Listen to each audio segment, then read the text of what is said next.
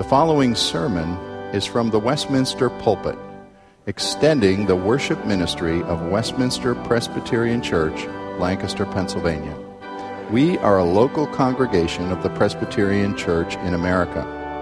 Please contact us for permission before reproducing this message in any format.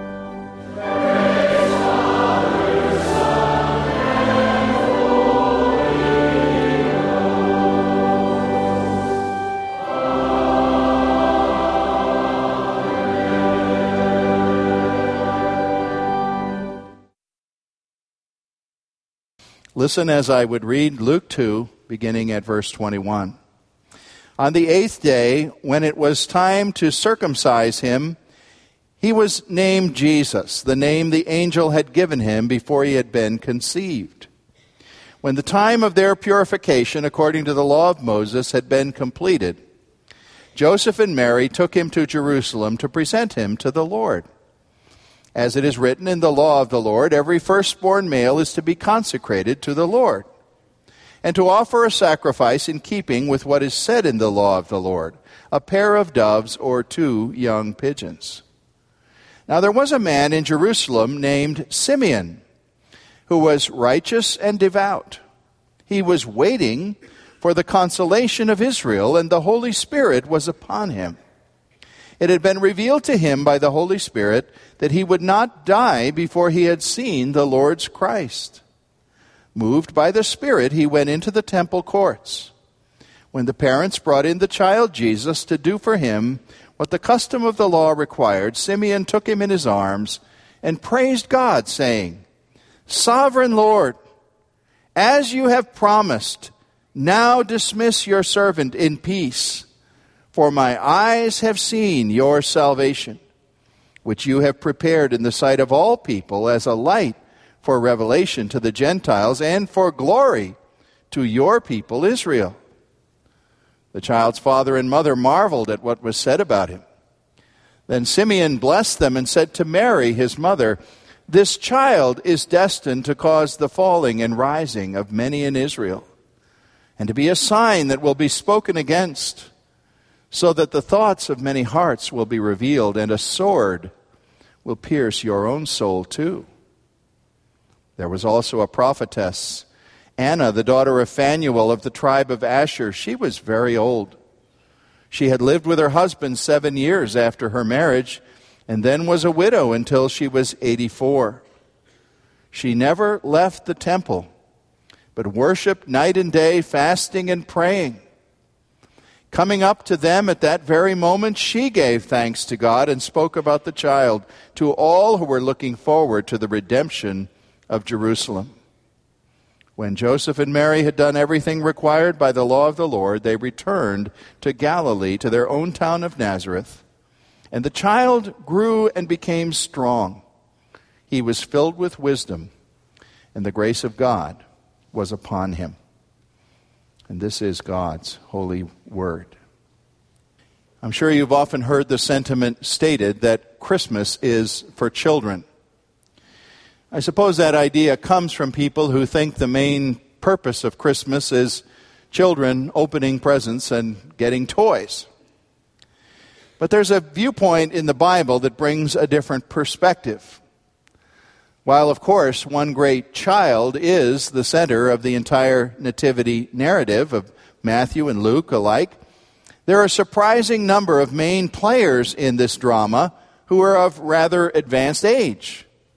Zechariah and Elizabeth, King Herod, the Magi, we don't know their ages, but they certainly weren't young men, and two people we consider today, Simeon and Anna senior citizens, or if you will, just plain old folks who have an essential role to play in the nativity of Christ as witnesses. That, after all, is what Luke is doing here. He's told us that he's gathering up the evidence for the life of Christ, and so he's bringing testimony from witnesses who can speak and who had spoken about him already. Now, you might want to contrast what these witnesses have to say with another senior citizen who was living at that time in the same vicinity. That's Herod the Great. King Herod, half Jewish by blood, half Idumean, a man who was allowed to rule in a certain way by Rome as long as he didn't exceed uh, certain bounds that Rome would hold him to. And here was a man old at this time, after a lifetime of grasping for power, having killed several relatives and even children, his own children, who would have been rivals to himself. A man who puffed up himself and his reputation, who built monuments to himself. He was the one who called himself the Great. Unlike Caesar Augustus, who was named that by the Roman Senate, Herod said, I'm the Great One, and you'd better know it. And we know, of course, how that crotchety old tyrant went on a spree of killing babies in Bethlehem when the birth of Christ was made known to him. Certainly, at least in Herod, as a contrast figure, we find out that not all senior citizens are nice people just because they've been around for a long time. Now, I want to ask some questions of every Christian, and maybe I'm addressing today not so much the young folks, but those of you that have at least got two or three decades behind you, moving through adulthood, through middle age. I want to ask you are you still fresh and vital in your walk and trust in Christ as your Lord? Are you still immersed in the Word of God and seeking to know that Word in a daily and weekly way and believing that there's more to be taught to you than you have learned yet? Are you engaged in some avenue of Christian service, whether within the organized church or not, to undertake to humble yourself before other people and their needs? And if your honest answers to those questions are no, then I have to wonder where you're headed spiritually as you move towards the middle and later phases of your life. I hope you could learn a few things today from two folks who certainly did walk very faithfully in their expectations of Christ. Observe about them, first of all, how two senior Christians here in Luke 2 show us the grace of long established worship habits. Now, we don't know Simeon's age exactly, and there's even some debate about Anna's. The New International Version takes a stance on an interpretive question when it says in verse 37 that Anna was 84 years of age. There's an issue to be decided there because what the Greek text could say as an alternative is that she had lived seven years with her husband and perhaps 84 more years, you see, after her widowhood, in which case, was she a very young widow, she would be over 100 years of age. So it's, she's at least 84. She's an elderly woman, and one who had now given these last times of her life to constant prayer and praise of God and seeking after Him. Simeon here is called righteous and devout. Those are adjectives that describe someone who's not trusting in their own works, but rather is trusting the grace of God and in prayer seeking to exalt the Lord in their lives. We talk today about workaholics who we say they practically live at the office. Well, about Anna, at least it's basically said that she did practically live at the temple. She must have slept somewhere in a bed at night, but all her waking hours were apparently set to be among the people worshiping God and to observe where the prayers were being offered and to mingle with other people of faith who looked for the expectation of Israel and for Israel's Messiah. And Simeon had even been given a special revelation, we're told here. God, by his Spirit, made this man to understand that he would not die until he literally saw Israel's Messiah. You, you have to wonder what it was like for Simeon to wake up in the morning and, and have that promise come back to him and think, could today be the day? Could this be the day that I will, I will be at God's house or I will be in the streets of Jerusalem and somehow God will make it known to me that here before me is the Messiah I have waited for. What a life of expectation that was. Now, all of us who are moving at least past young adulthood are starting to establish worship habits that will continue through our whole lives. I'm always interested to watch this process. With young children, the parents bring them, and we say, We're going to church. And they don't say, No, I'm not going. But then at some point, they get old enough to say, I don't want to go. Or maybe they go to college and find out that uh, Sunday morning at college is time to sleep. And to get up and head out for a worship service is going to take some real extra effort. And many young adults have a time in, in their early 20s when they get away from these habits and they have to decide at some point is worship a thing that is going to matter to me? Am I going to cling to these habits because they matter? You find that worship is not something you can merely dabble in. It's not something you can do as a, an occasional venture here and there and it's going to bring meaning to your life. Worship needs to be worked into your life as a habit. Now, some people don't like to be told it should be a habit because they say, well, the, you mean I should just do it because everybody's doing it?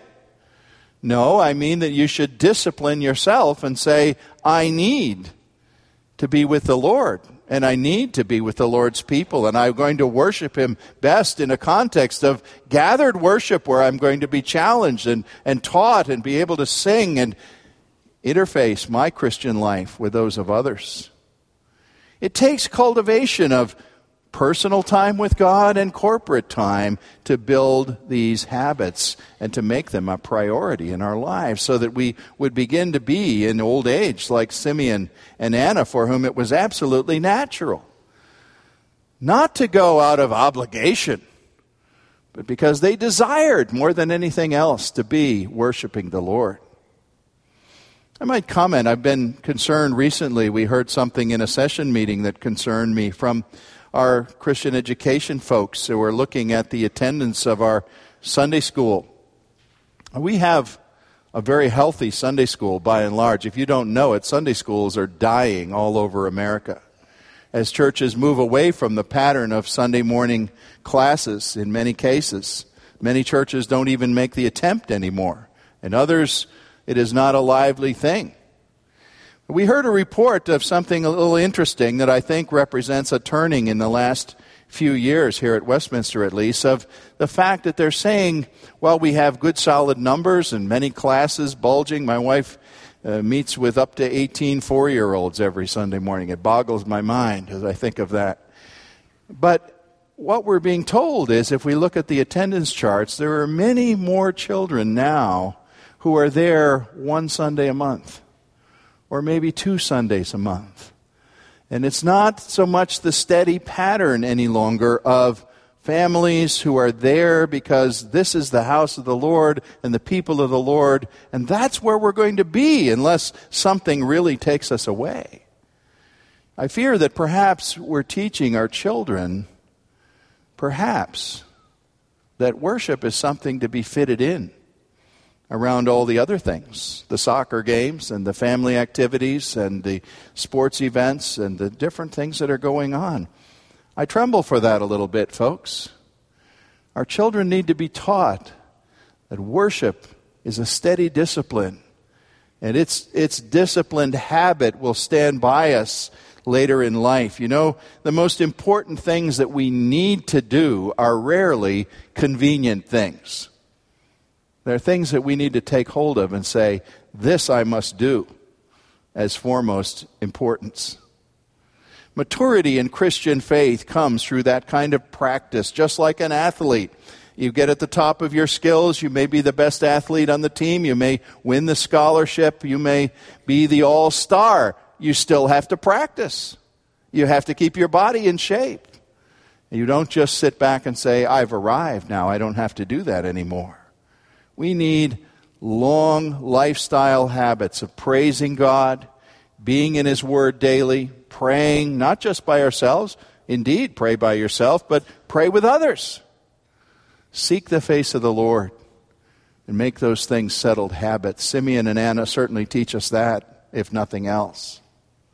But secondly, I see in these two folks another lesson. And the lesson, as I read it, says no retirement is possible from God's gifts and God's calling. Now, I'm not speaking against retirement. I'm not talking about a time in your economic life when you say, I'm done with nine to five. I'm able to step back and do something different, work part time, or maybe not work at all anymore. That's another subject altogether. But where that becomes troublesome is when folks say, I'm retiring from my Christian vocation. I'm retiring from the time when I participate in teaching or, or serving or stepping out to sacrifice myself for the work of Christ. I would put before you what to some might be a novel idea and say that the way you earn your bread whether it's as an engineer or a nurse or physician or accountant or business owner, whatever that may be, is actually your avocation, your secondary calling. And you can retire from that someday. I hope you can. But you have a vocation before Christ, a calling to be his disciple. And Romans 11:29 has Paul's word in saying God's gift and God's calling are irrevocable. He does not recognize retirement from being a disciple of Jesus. Yes, there may be ways you have to scale down or, or do some things differently because of your health and your limits on your when you can drive or you don't drive at night anymore or whatever, but that doesn't mean retiring from the army of those who serve Jesus Christ. Psalm 92 says, beginning at verse 12, the righteous will flourish like a palm tree planted in the house of the Lord, and they will still bear fruit in their old age. As I've told you, I'm still wrestling with this idea that old age is upon me, but my body tells me it is, and other people tell me it is. And so I've decided that that is something I have to think hard about bearing fruit in old age. If I have, by God's grace, another decade of full time ministry, I wish that I would, I'm going to make it count. I, I, tremble to see ministerial friends over the years, some of whom get into a, a, a, rut and they say, Well, I know how to go through the motions now, and, and I've got enough sermons in the file. I don't have to work at it anymore. I just kind of go through the motions and I'll make it to retirement. God forbid that we should do that. I want to be spent for Christ. I want to bear fruit in my old age. God certainly doesn't give me any idea that there's coasting to be done in His kingdom and its work. I want to tell you about, I think I told the congregation about this quite a few years ago. A couple, a real life couple, I knew them rather well. Joshua and Alice Sugimoto. They were friends in the church of my childhood, older than I. I actually, their children were closer to my age, and I actually had the privilege of leading one of their sons to Christ when I was a camp counselor. But Josh and Alice Sugimoto were Japanese Americans, as you could expect from their name, actually born in Japan and moved to this country, believe in their early married life. And they experienced the internment camps in California when Japanese Americans were put aside, not in jail, but in camps where the government was fearful, perhaps, that they'd be involved in espionage or something. And that we see today was a rather unfair thing, unjust thing, but it happened to them, and they weren't bitter about it. They came to New York State, where I grew up, and they owned a, a small farm. And Josh actually had his agriculture degree from Cornell University. They built up this farm and a, a, a sort of a farm store out of it, like the kinds of garden stores we see here in Lancaster County. It was a good business. They, they did bonsai trees, if you know what those are. We once owned a bonsai. We didn't know how to take care of it, so it died.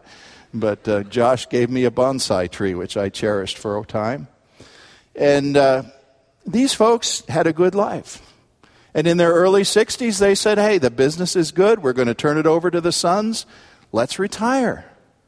But then they surprised our church in an amazing way. They said, we believe God is calling us to use our retirement to go to the mission field.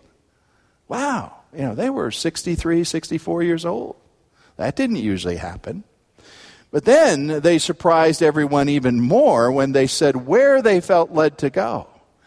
Bangladesh, one of the poorest countries of the third world, a country where the weather uh, deprives agriculture, the rice crop is constantly being flooded, and extremely poor people are constantly having problems. Josh was called by some folks who said, You can bring your skills and you can help teach farmers how to raise better rice crops and survive here and, and be a witness for Christ along the way. So here were these folks, early 60s, for a decade to their mid 70s.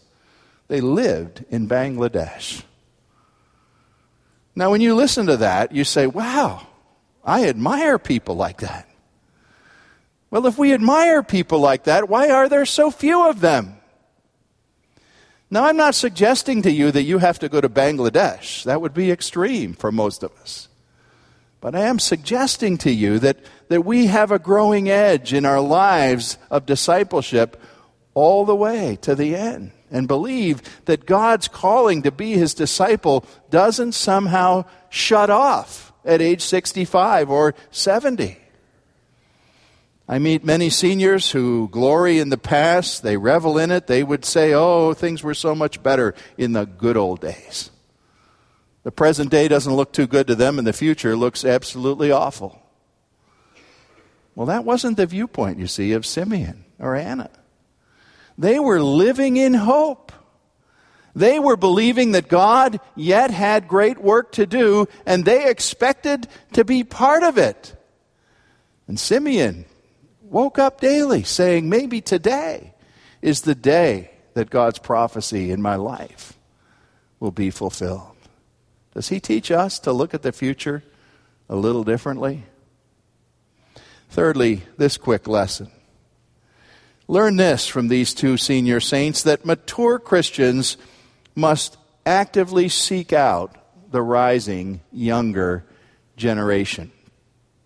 I'm sure some of you know the words of Psalm 71. It's often called the senior citizens psalm. When the psalmist prayed this way, Lord, do not cast me away when I am old.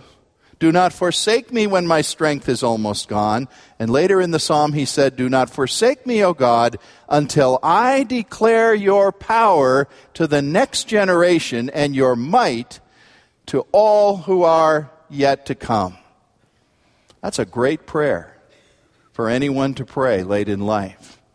Do you hear what it's saying? If, if you're a parent, you're saying, well, I've probably given the main influence I'm going to give on those children of mine. They're adults now. Their, their mold is cast. They're gone off. They're hopefully successful, or maybe they're still coming back to me for things. But my prime responsibility with them is, is done.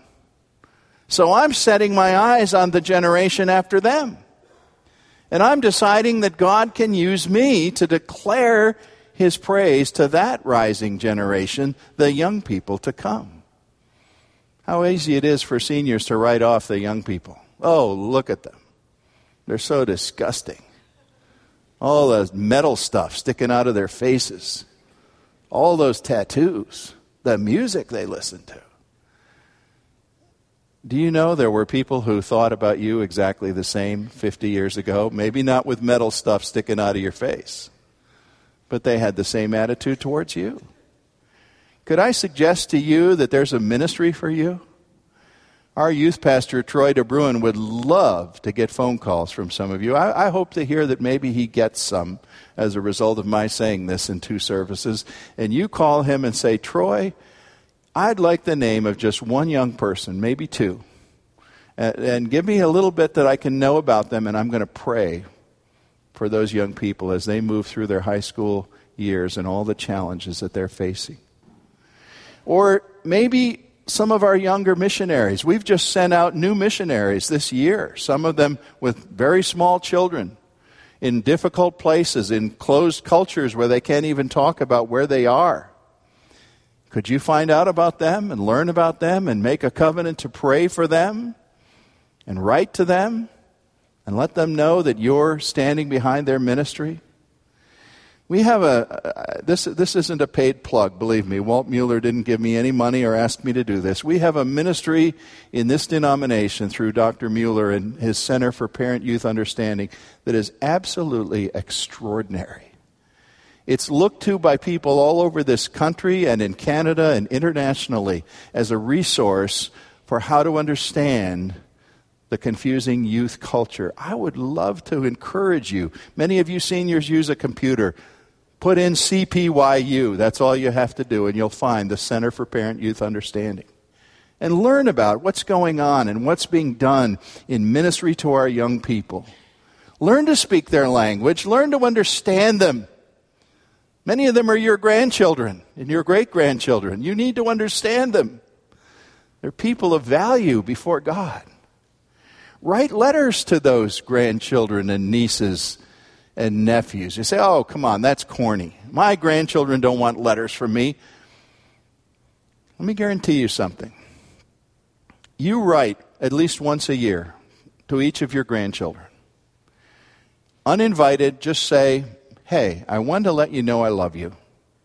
And I want to tell you how the most important thing in my life is knowing Jesus Christ. And that I'm praying that you will know him and you will love him and walk with him and value. You say, what a corny thing. They're not going to want to hear that. I'm going to guarantee you something. If you did that annually, when I have your funeral someday, if I would do that, there's going to be a grandchild who's going to stand up at that funeral in the eulogy and say, Grandpa wrote to me and told me that the most important thing in life was to know Jesus. They're going to remember. They're going to listen. You seniors need to do it. You don't have the privilege Simeon had to behold Jesus and hold the baby in your arms, but you can serve him. You can be his disciples. You can see that one generation tells the next of the works of the Lord. One more point quickly. In the fourth place, we see Simeon and Anna teaching us a mature Christian viewpoint on suffering. That's a strange thing that sneaks in here into Simeon's words in verses 34 and 35. And interesting, it says he addressed it to Mary. I would think with certainty that Luke had the, the reporting of this came to Luke from Mary. And she probably said, Why, that old man turned right towards me, and here's what he said This child is destined to cause the falling and rising of many in Israel, and be a sign spoken against, so the thoughts of many hearts will be revealed, and a sword will pierce your soul, Mary. That's who reported these words to Luke. Simeon said, Look, God is doing a great thing in the world, but it's not going to come without suffering. This child is, is going to reveal what's going on in hearts. They're either going to be for him or against him, and, and some are going to turn away and, and not know him. And Mary, you, his mother, why, you're a blessed woman, but a sword is going to pierce your soul. Mary must have remembered that when she stood at the foot of the cross. You know, I've met seniors in many different capacities as a pastor now for decades, and I meet them, and, and you would think some who've been church members for years, they're going through cancer, they're going through loss, they've, they've just lost a spouse, and I'm praying with them or meeting with them, and, and they'll say, Why me? Why me? Oh, Pastor, why is God making me suffer like this? And now certainly make an allowance for their grief, but sometimes I wonder don't they have a better perspective on the way of the cross? Don't they understand that, of course, grief and sorrow comes to everybody, and we're not exempt from that? But then I meet with other wonderful seniors, some of whom, why, you, you'd think they'd be crushed. Pastor Eric Crichton is in our community. You know him as a pastor emeritus of Calvary Church. His wife just died little over a week ago. We went to her memorial service. Christmas Eve, Eric was here in our service. Beaming, strong handshake. Praise the Lord for your ministry, Pastor. I thought, there's the senior saint who's got it together. He's looking in hope to his Savior. Suffering hasn't crushed him. He's just lost his life companion of more than 60 years. But he's rejoicing in Christ. He knows who he has believed in, and he knows that he is able to keep what has been committed to him against the final day. Knowing and loving Jesus Christ as your crucified, risen Lord makes the difference in your old age. You've got a platform to stand on. You've got a platform on which you can suffer and see that God is at work and it's not some strange or weird thing that you're passing through. It's simply the way of the Savior. Many of you know that when I make a death known in our congregation, I will often quote the words from Revelation 14, verse 13, that says, Blessed are the dead who die in the Lord, that they may rest from their labors and their works follow after them. I, I want to say this sober thing. You say, Boy, you're full of gloom today, but it's just the truth. I'm probably going to say those words about somebody who's sitting in this room next year. I know it was true last year. There were some people sitting in the room in the last Sunday of 2009, and I said those words about them in 2010. Someday, Someone may say those words about you, and they'll say, and his works follow after him. What works will those be? Will they be the works of service? The works of a steadfast testimony in old age? The works that still rejoice freshly in the joy of a Savior who's alive to you at 89 or 92, just as he was at 10 or 12 years old when you first called him your Lord? Will there be visible works of a faithful life accompanying your salvation? I pray that you are one who will be able to say what Simeon did Sovereign Lord, let me go now. I'm ready.